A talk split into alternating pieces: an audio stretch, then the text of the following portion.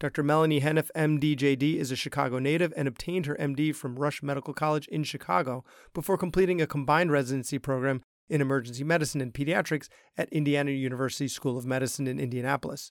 She is triple boarded in emergency medicine, general pediatrics, and pediatric emergency medicine.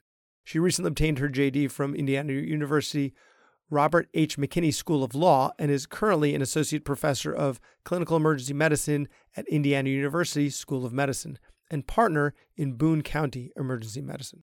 Today's discussion is all about informed consent, how it's defined, documented, and dispensed. What actually requires a signed form, what information that signed form should contain, uh, should contain, and how much information might be superfluous. We then get into a conversation about capacity competence, what the difference is between the two, and how to determine and document, of course, capacity. Welcome to the Physician's Guide to Doctoring, a practical guide for practicing physicians. Dr. Bradley Block interviews experts in and out of medicine to find out everything we should have been learning while we were memorizing Krebs cycle. The ideas expressed on this podcast are those of the interviewer and interviewee and do not represent those of their respective employers. And now, here's Dr. Bradley Block. Dr. Melanie Heniff, thanks so much for being on the podcast. Thank you for having me. So, to start, let's just talk about the JD because you sent me your bio and it mentions your JD like in passing almost like you know, you're triple boarded in pediatrics and EM and pediatric EM. And then, oh, I also got a JD. So, first, why did you decide to get it? And two, how does it work into your practice and life?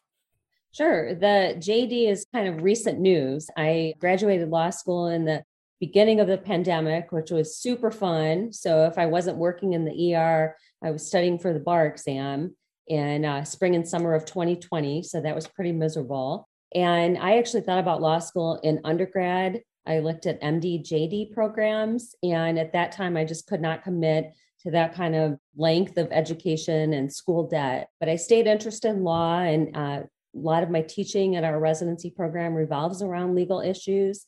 And so finally, when my kids were old enough that they didn't need me around very much, I went back to law school at age 48.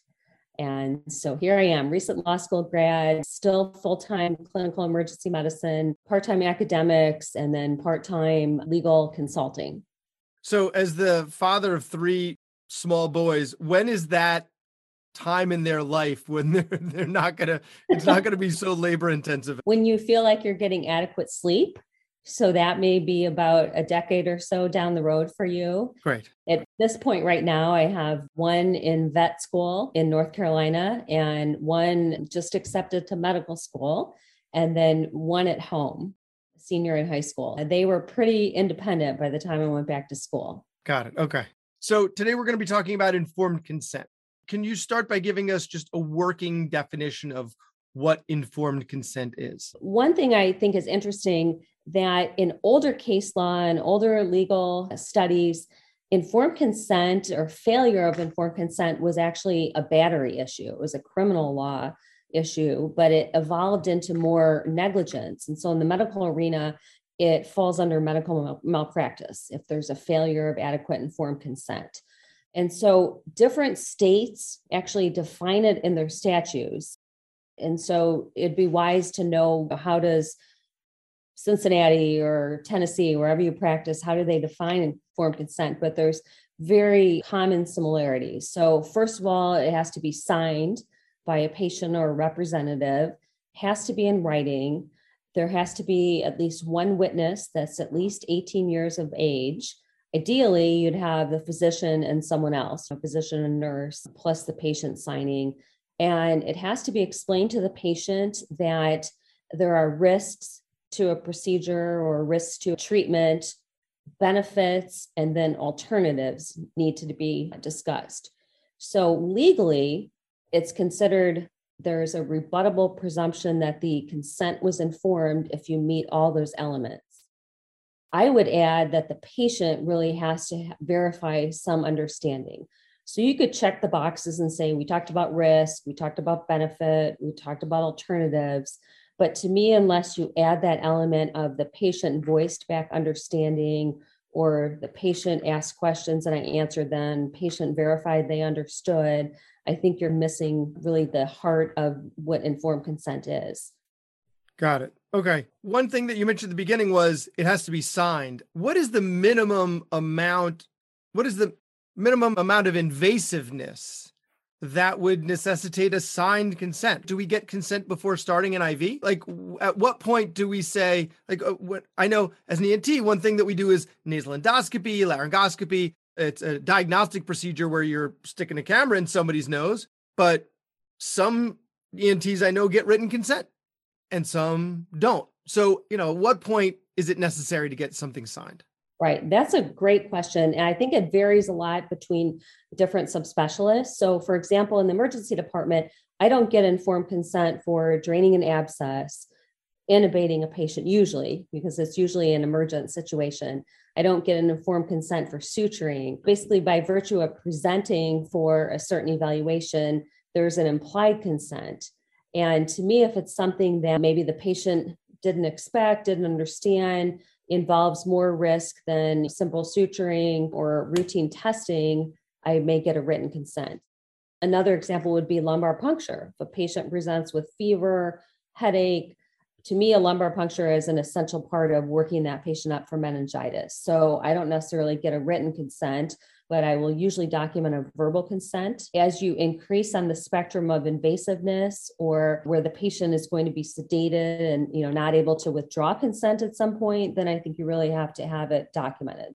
You're taking the patient to surgery, there needs to be something written and signed unless you meet an exception like the emergency exception patients unconscious or not able to give consent and there's a presumption that a patient will want you to do what's best for their best interest or that you do what's needed to be done to be life saving without waiting for consent where a delay might be unreasonable. So when you're getting a consent for surgery there or or some sedated procedure, they're consenting to something that you are going to be doing to them while they are asleep, as opposed to when I might biopsy someone's tongue, they're awake and holding their tongue out for me to do it so the consent is implied because otherwise they wouldn't let me do it. Exactly. So that patients have the right to withdraw that consent at any point, but they obviously can't if they're sedated. Right. They could just close their mouth. Exactly. I think it's also important to remember it's not just procedures. If you're starting a patient on, let's say, a highly toxic chemotherapy drug,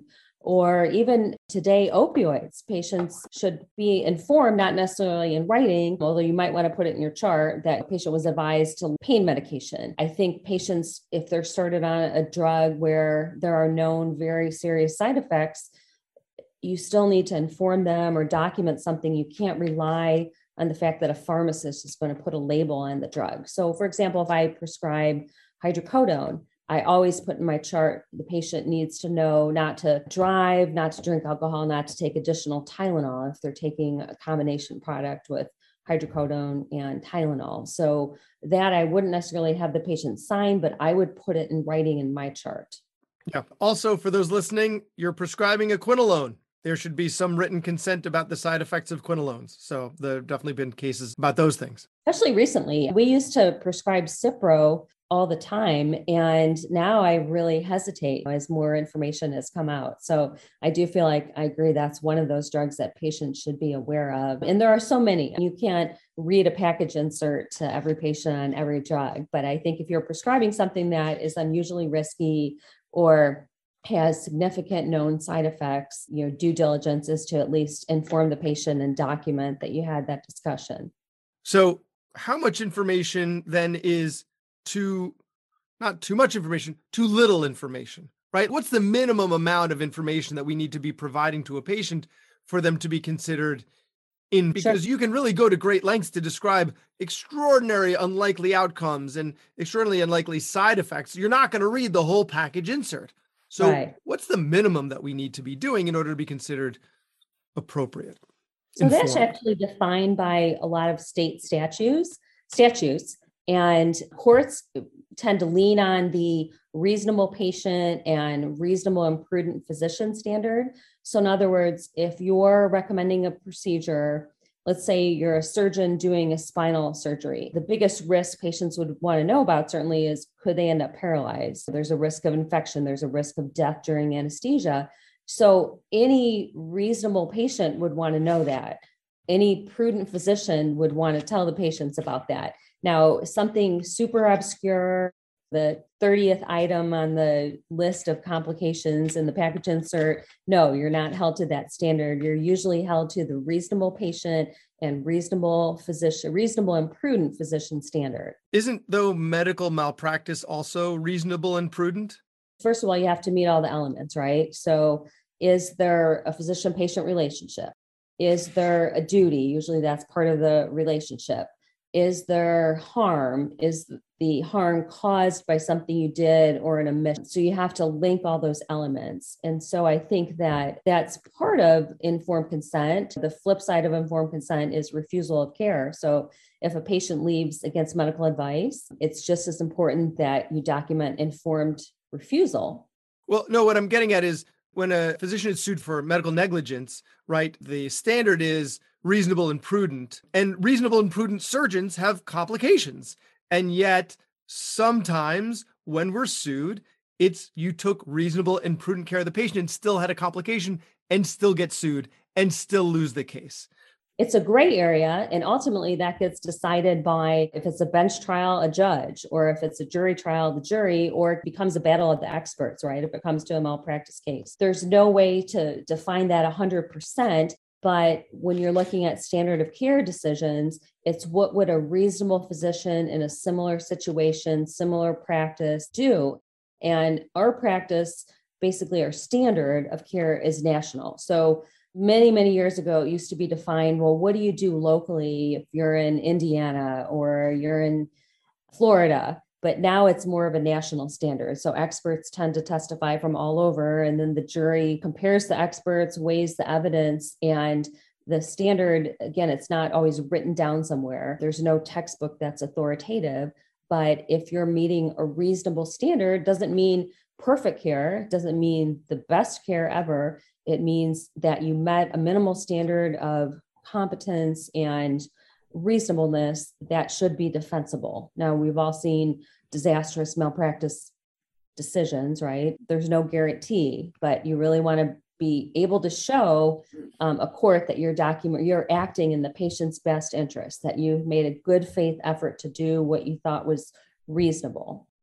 So I've heard from attorneys that you should be documenting those complications, right? You should have a consent form that actually delineates those complications so that it's written for the patient and it's document and it's therefore it can be proven that you did mention those complications. I've heard from different attorneys that you shouldn't have a list because if something happens that's not on that list, then you've basically handed the case to the plaintiff.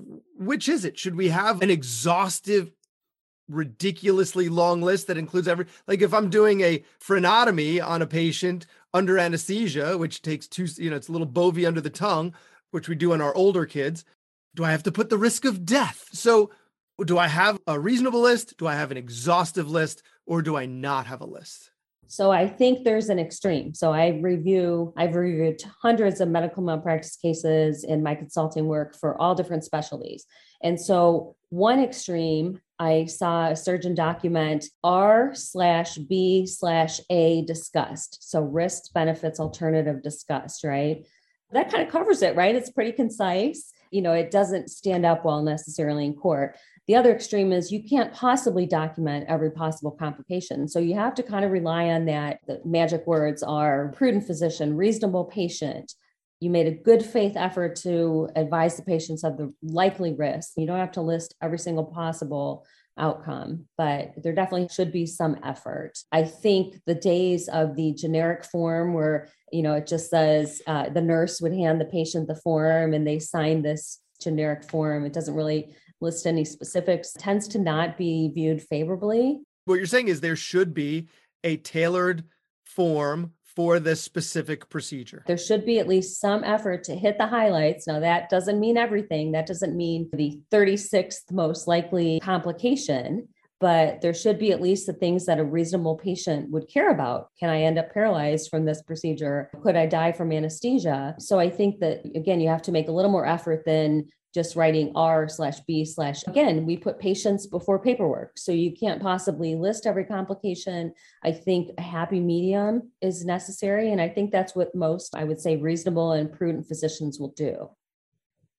Okay. So then you also want to prove that the patient has understood what you've discussed. And so, how much should the patient be able to repeat back in order to be considered informed? Some of the things that we're doing pretty complicated. Right. I think it's also ideal if you have another person with the patient that can sometimes help you assess that. Some trends are actually recording that conversation. So, even video and audio recording the informed consent.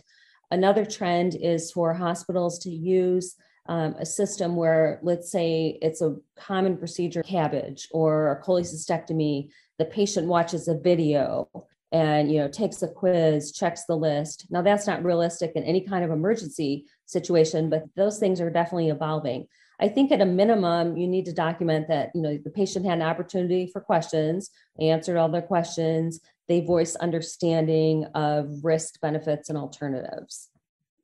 A quiz a quiz sounds a little patronizing it can be, but I don't know about you, but my institution makes physicians take a lot of quizzes. I um, just had to watch three modules about bullying in the workplace, harassment, and take really patronizing quizzes. So I think it's a good way to reinforce understanding and also recognizing that our patients have a huge spectrum as far as education, even language barriers. I think that more efforts are being made to make sure that patients have access to more information if they want it. And especially with the CARES Act, patients can access the records. They have a lot more opportunity to, to, be proactive and to read what we're documenting. And so some patients will want all the information possible, and some patients really just want to sign the form. It has to be tailored to some degree. What can the patient comprehend, and how much information do they want? When you're asking a patient to, can you repeat back what I just said, or or you're quizzing them? How can you elicit that without sounding patronizing? I think it's difficult, but I think patients are overwhelmed. And so sometimes you can just acknowledge, like, I realize that's a lot of information. I'm sure it's overwhelming. Do you want to think about this for a while? Do you want some questions down? Do you want to ask me questions right now? Can you tell me just what you understand or what you don't understand? So I think you just sort of have to leave some open ended opportunity. My experience is that it just varies widely. Sometimes some of the most education educated patients have the most questions and sometimes the least educated patients have no questions. It just depends. And so I think an ideal is if a patient can at least give you a little bit of a repeat back. We do that in practice, right? When we give verbal orders, the nurses will repeat back to make sure they understood what we said okay, am I clear? You wanted two milligrams of hydromorphone. So it's, it's a common patient safety practice. And so I don't think it's that far away from dealing with patients and having them repeat back a little bit. Obviously, they don't have to recite word for word, but I think if they understand the gist of it, yes, I could die if I sign out while I'm having a heart attack, or yes, the surgery could leave me paralyzed, but the risk is low. Okay. So you and I practice, you're in emergency medicine pediatric emergency medicine. I'm in a very outpatient oriented practice. So some of these issues don't really come up often for me, more often for you, uh, which is why you've lectured on it before. We talk about we're going so we're going to talk about capacity, right? So what's the difference between competence and capacity? Sure, that is a common area of confusion. In fact, you may catch me confusing the terms too, just because it is such a common issue. So, capacity is generally what we deal with as physicians when we're making our day to day decisions about can a patient sign out against medical advice? Can a patient consent for this procedure? Can a patient go home and follow the treatment recommendations? Whereas competency is usually more of a legal evaluation. So, the most common way um, to think of it as we've all heard uh, people saying, is this patient competent to stand trial? So again, that's a legal determination and usually has to do with their their mental capacity. For example, let's say that a patient is involved or person is involved in a criminal trial, they have to be able to understand the nature of the process, their alternatives. So the competency evaluation can involve a psychiatrist, can involve a hearing in a court, it can involve a very detailed evaluation of the mental abilities, whereas capacity is something that is a day to day evaluation where a physician will say, okay, bottom line, does the patient understand the risks, the benefits, and alternatives? Can they voice back some understanding? And I do that every day. I have patients in the ER today. I had a patient who signed out against medical advice and she had elevated um, cardiac enzymes. No EKG changes, but she was adamant she was not staying in the hospital. She understood she could die. She understood that she could be experiencing further cardiac damage, but she had every right to sign herself out and she was willing to assume those risks. So I had to make a, you know, two minute judgment that, okay, she has capacity. Whereas if I was worried about the patient's competency, you would involve a psychiatrist, maybe even a um, forensic psychiatrist, the people that specialize in evaluating people before criminal trials. So I tr- usually advise my residents and medical professionals to focus on capacity, not competency, because 99% of the time we're looking at capacity. Does the patient have the capacity to understand what we're telling them and what their uh, choices are here? So when you're deciding whether or not a patient's has capacity, how are you taking your own values out of the picture, right? Because the decision that they're making might conflict with the decisions that you would make in a similar situation. So, how do you know you're not projecting your own values on the patient and deciding that they don't have capacity? It's really hard. You have to take a step back and look at that person and what are their priorities, what's their background. And again, it's especially in the emergency department, it's evaluated in a very short time. I try to involve family members or relatives if possible. So I know, okay, is this typical or consistent with the patient's values? One common example is I can't tell you how many times I've had patients who, especially in COVID, where we have so many sick patients that require admission, they refuse admission because they have a dog or a cat or 10 cats at home and they know nobody else can take care of them. They are not coming in the hospital. They have to take care of their animals. And your options are limited. I can't go run out to their house and take care of their 10 cats Oh, you're going to get toxoplasmosis. That patient, that might be their life. Like that revolves around their pets. And so I can't make a judgment on, okay, they're willing to risk their life and their safety to care for their animals. The best I can do is um, make that capacity decision and try to make it non judgmental. People are allowed to make bad decisions. And I tell people that it's my job to tell you this is what I think is in your best interest this is what I think could happen if you don't uh, follow these recommendations. But ultimately, the hospital and the ER and the clinic, they're not jail. I can't protect you from making bad decisions. I just have to do my job and offer you the best information I have and make sure that you understand it. What if the patient's decision seems to conflict with what they stated to be their goals of care? Right? Like they're making this decision, but in doing so are are contradicting themselves when they're describing to you how they're going about making the decision? So I think it depends on the urgency of the situation too, because again, it's a difficult judgment call to decide capacity, and capacity again is usually in a short period of time. It's not like a uh, competency evaluation where that might go on for days or weeks, or might even involve a court hearing.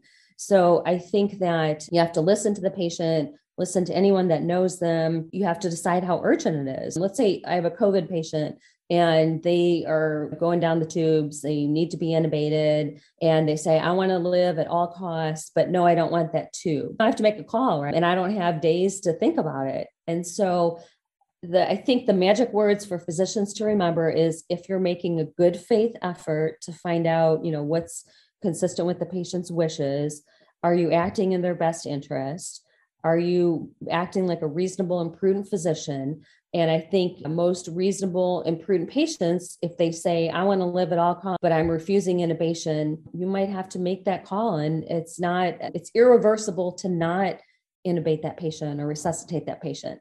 But it's reversible if they eh, you intubate them and support them and get more information from family. So I think if you if the patient seems to be making a decision that's really inconsistent with their voiced goals of care maybe they don't really have capacity. Maybe they're not understanding what you're recommending. So i think that you have to always err on the side of patient's best interest good faith effort reasonable and prudent and you're not we're not always going to be right. We have to just do the best we can. In that situation that patient might think that the tube itself is going to harm them and therefore they shouldn't get the two because then it will kill them, not that it's going to save them.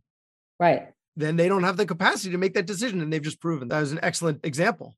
So when you're what needs to be documented in that situation? So medical capacity, and I, am basing a lot of my knowledge on Indiana law because that's where I practice, and it's very similar in other states. You can easily Google your state statutes. I forget where you are, New Jersey, New York, New York. Everything's legal in New Jersey informed consent in New York and you'll likely find details of the statute. So a typical medical capacity evaluation includes the patient has understanding. They appreciate the situation and how serious it is. They show some evidence of reasoning. Okay. And that's hard. And that's really hard to evaluate. And they can communicate. So if a patient, they have their eyes closed, they're not nodding or shaking their head, they're not communicating. To have capacity, they have to have some degree of communication, they have to demonstrate some degree of understanding. But again, it's always going to depend on the urgency of the situation. And, you know, the priority is acting in the base patient's best interest, doing what's reasonable, kind of trumps any prolonged evaluation that could, you know, cause more harm to the patient. Excellent. Excellent. This has been a super educational discussion. Is there anything else that you want to tell us either about informed consent or capacity or both? So I think that, again, I'm going to sound like a broken record, but patient's best interest, reasonable and prudent, good faith effort. Those are the things that you have to remember. And also remember that there are some exceptions. So, an emergency uh, situation is an exception. There's a kind of an outlier of exception that's called therapeutic privilege. And so that is a really unusual situation where a physician decides the patient really won't benefit from hearing these complications or getting the full picture. So it's really an outdated view, but there are multiple legal cases that show that a patient or some patients you've told their physician, just don't tell me, just do what you think is necessary, but that's very uncommon. And I have some legal cases I can send you. But if you're interested in links, I have an article that a good friend of mine wrote about informed consent. So lots of legal cases dating back many years. And again, it dates back to when it was viewed as battery if you didn't get informed consent, but now it falls under medical malpractice law. So it's viewed as negligence if you don't get informed consent. So one will land you in jail and the other one will hit you in the pockets. And yes. so the good news is you probably won't land in jail. The bad news is that you'll be forced to settle or lose a malpractice judgment. If you send those along, I can include them in the show notes for the listeners. So right. we'll do that. Okay, I'll be happy to. That'd be great. Dr. Melanie Heff, thanks so much for your time. All right, thank you. Have a good night. That was Dr. Bradley Block at the Physician's Guide to Doctoring. He can be found at physiciansguidetodoctoring.com or wherever you get your podcasts. If you have a question for a previous guest or have an idea for a future episode, send a comment on the webpage. Also, please be sure to leave a five star review on your preferred podcast platform. We'll see you next time on The Physician's Guide to Doctoring.